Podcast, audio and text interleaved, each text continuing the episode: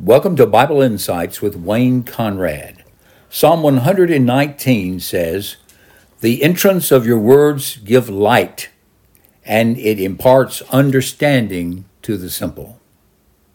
Today's topic is the backstory of the birth of Jesus of Nazareth. Now, the word backstory may not be the exact word that we need. So, what do I mean by that? Well, a backstory is is a backstory of events that occurred or preceded what is now happening in real life. It's the background of the events and the people that contribute or help shape what is currently transpiring. So I'm using the word sort of in this particular sense. And I'm using it in today's podcast to talk about the prior reality of Jesus before he was born of Mary. You see, Jesus existed before he was born. He existed as the Word from all eternity. There has never been a time when the Word did not exist alongside the Father and the Spirit. So Jesus has an existence in eternity before he became a human through the womb of the Virgin Mary.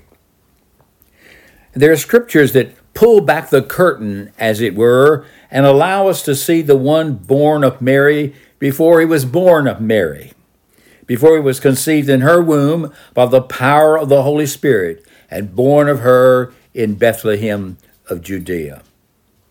I want to share those scriptures with you today. First, consider the creation account recorded in Genesis chapter 1 and the first three verses. It says, In the beginning, God created the heavens and the earth. The earth was without form and void, and darkness was over the face of the deep, and the Spirit of God was hovering over the face of the waters. And God said, Let there be light, and there was light. Now think about these verses. The first verse stands all alone, really. In the beginning, God. Whenever the beginning began, God already was, because God has no beginning. He has always been. But this God who has always been is the creator of the heavens and the earth. Now, in the creation, there is this planet that we now call earth. And at the time that Genesis 1 starts recording the activity of God, it was without form and void. It was empty, and darkness was over the face of the deep. It was water everywhere, and the Spirit of God was hovering over the face of the waters. But notice there's God and His Word and the Spirit.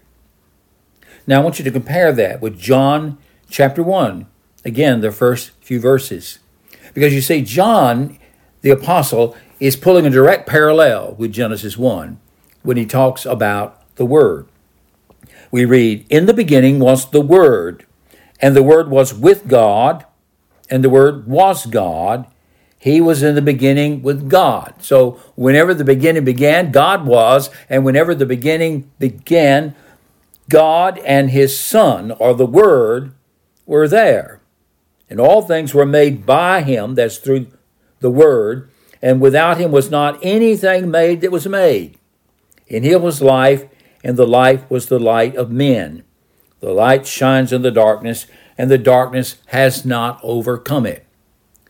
Verse 14 And the Word became flesh and dwelt among us, and we have seen his glory. Glory is of the only Son from the Father full of grace and truth. In verse 18 No one has ever seen God, the only God, who is at the Father's side. He has made him known. This is the English Standard Version. So, God, the Word, they were in fellowship from all eternity. This is why he is referred to as the eternal Word the eternal Son.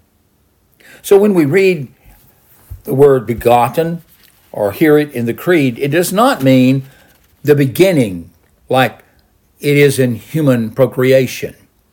It simply means that there is this eternal relationship that has always existed within the one God.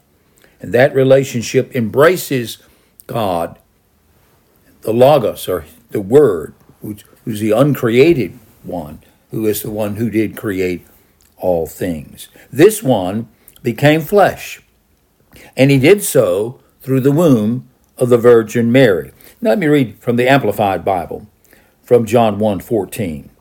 And when the Word, that is Christ, became flesh, that is, became human or incarnate, and tabernacled, literally fixed his tent of flesh, and lived a while among us. And we actually saw his glory. John's talking. He's saying that he, we've seen his glory, his majesty. He did.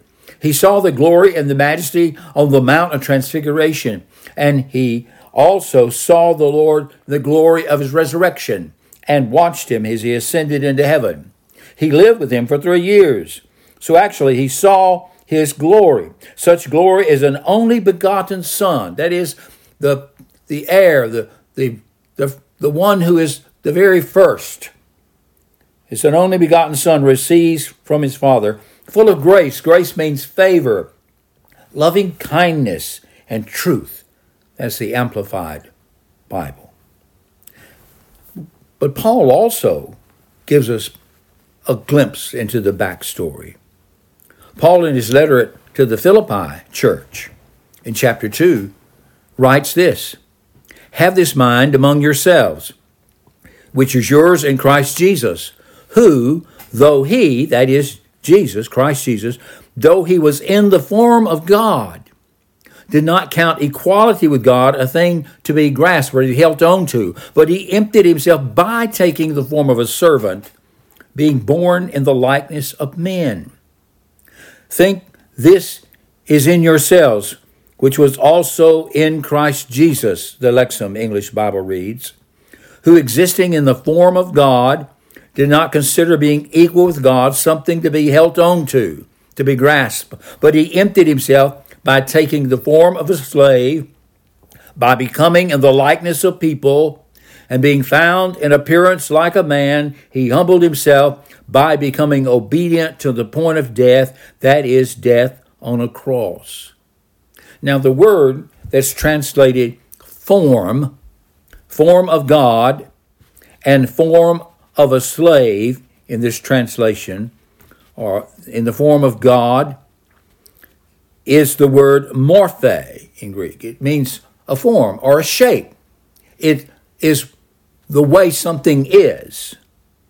Jesus was eternally in the form of God. That is, he always was deity and he always remained deity. He was eternally in the form of God. He always existed by the Father's side. There was never a time when the Father and the Son were not with each other. He is the Word who was present at the beginning and was in face to face fellowship with the Father and who shared deity with the Father. This one was born of Mary when this happened, he took to himself the form, the formation, the shape of humanity. That is, he became an actual human being while not ceasing to be what he eternally is God. And so he did not lose his deity, though he did cover up his glory, but he added to himself humanity. And so we have Jesus, who is God and man at the same time. Now, why did he do this? Well, Hebrews 10 quotes from Psalm 40 as being on the lips of Jesus as he was incarnate through Mary. This is what it reads. Psalm 40 is being on the lips of Jesus reads, Therefore, when he came into the world, he said, Sacrifice and offering you did not want, but a body you prepared for me.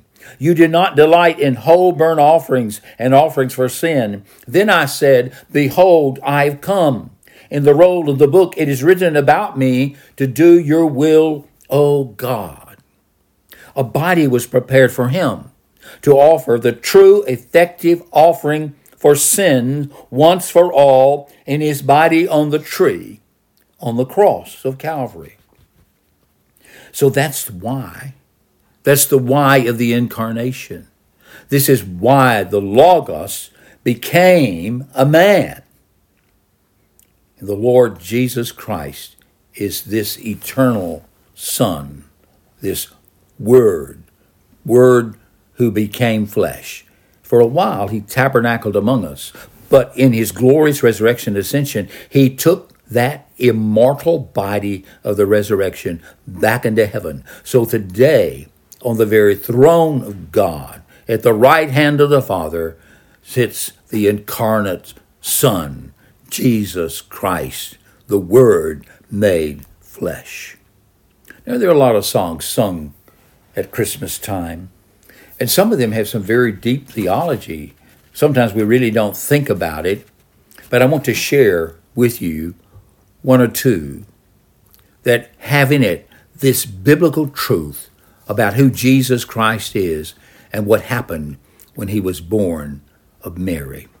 So, there are two classic Christian hymns that I want to share that express both the prior reality of the eternal Son, the Word, and the historical event of the birth of the Messiah, Jesus. The first one, just two stanzas from Thomas Pestel. He wrote, Behold, the great Creator makes himself a house of clay. A robe of human form he takes forever from this day.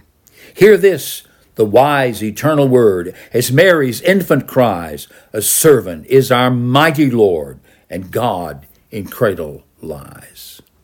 Or this great classic hymn, it's been sort of reformed with more modern words. Their earlier words were of the Father's love begotten, ere the worlds began to be.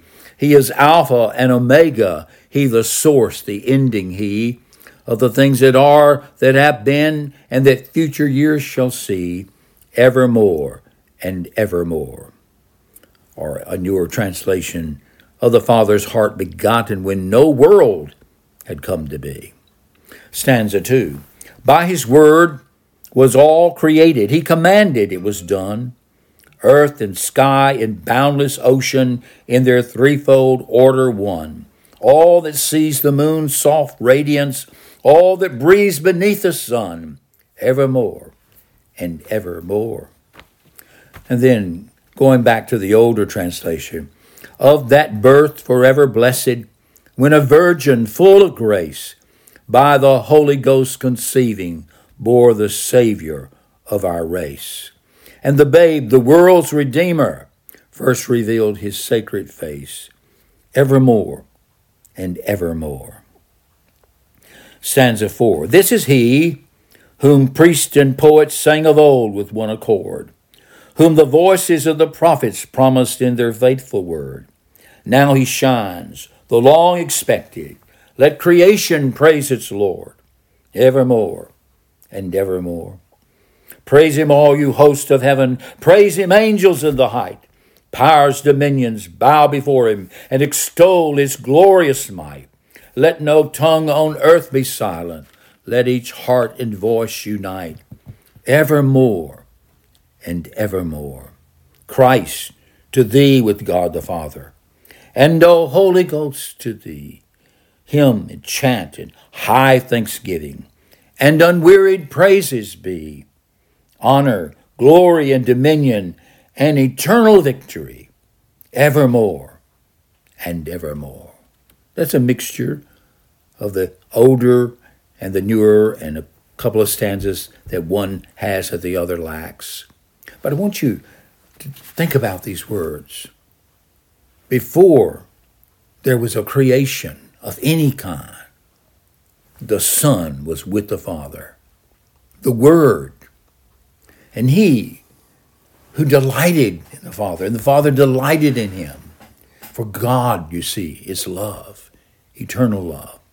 He has that capacity before he ever made creation because he is a triune being. And of the Father's love, ere the worlds Before the worlds ever came to be, He is the beginning and the end. He's the source. Of Him, all things that have been have come, and He shall be there in all the future that's to come. This one great and glorious Word became a human being, a little babe through the womb of Mary. But he grew up, and in that body that had been prepared for him by God, he offered himself for the sins of his people, that all who call upon his name, who believe in him, have their sins forgiven and have the righteousness that he himself earned credited to their account so that they can be forever sons and daughters of the Almighty God. Oh, that's the meaning behind the incarnation of Jesus. This is not a fairy tale. This is history. And this is the revelation of God. Believe in Him, whom to know is eternal life. This has been Wayne Conrad with Bible Insights.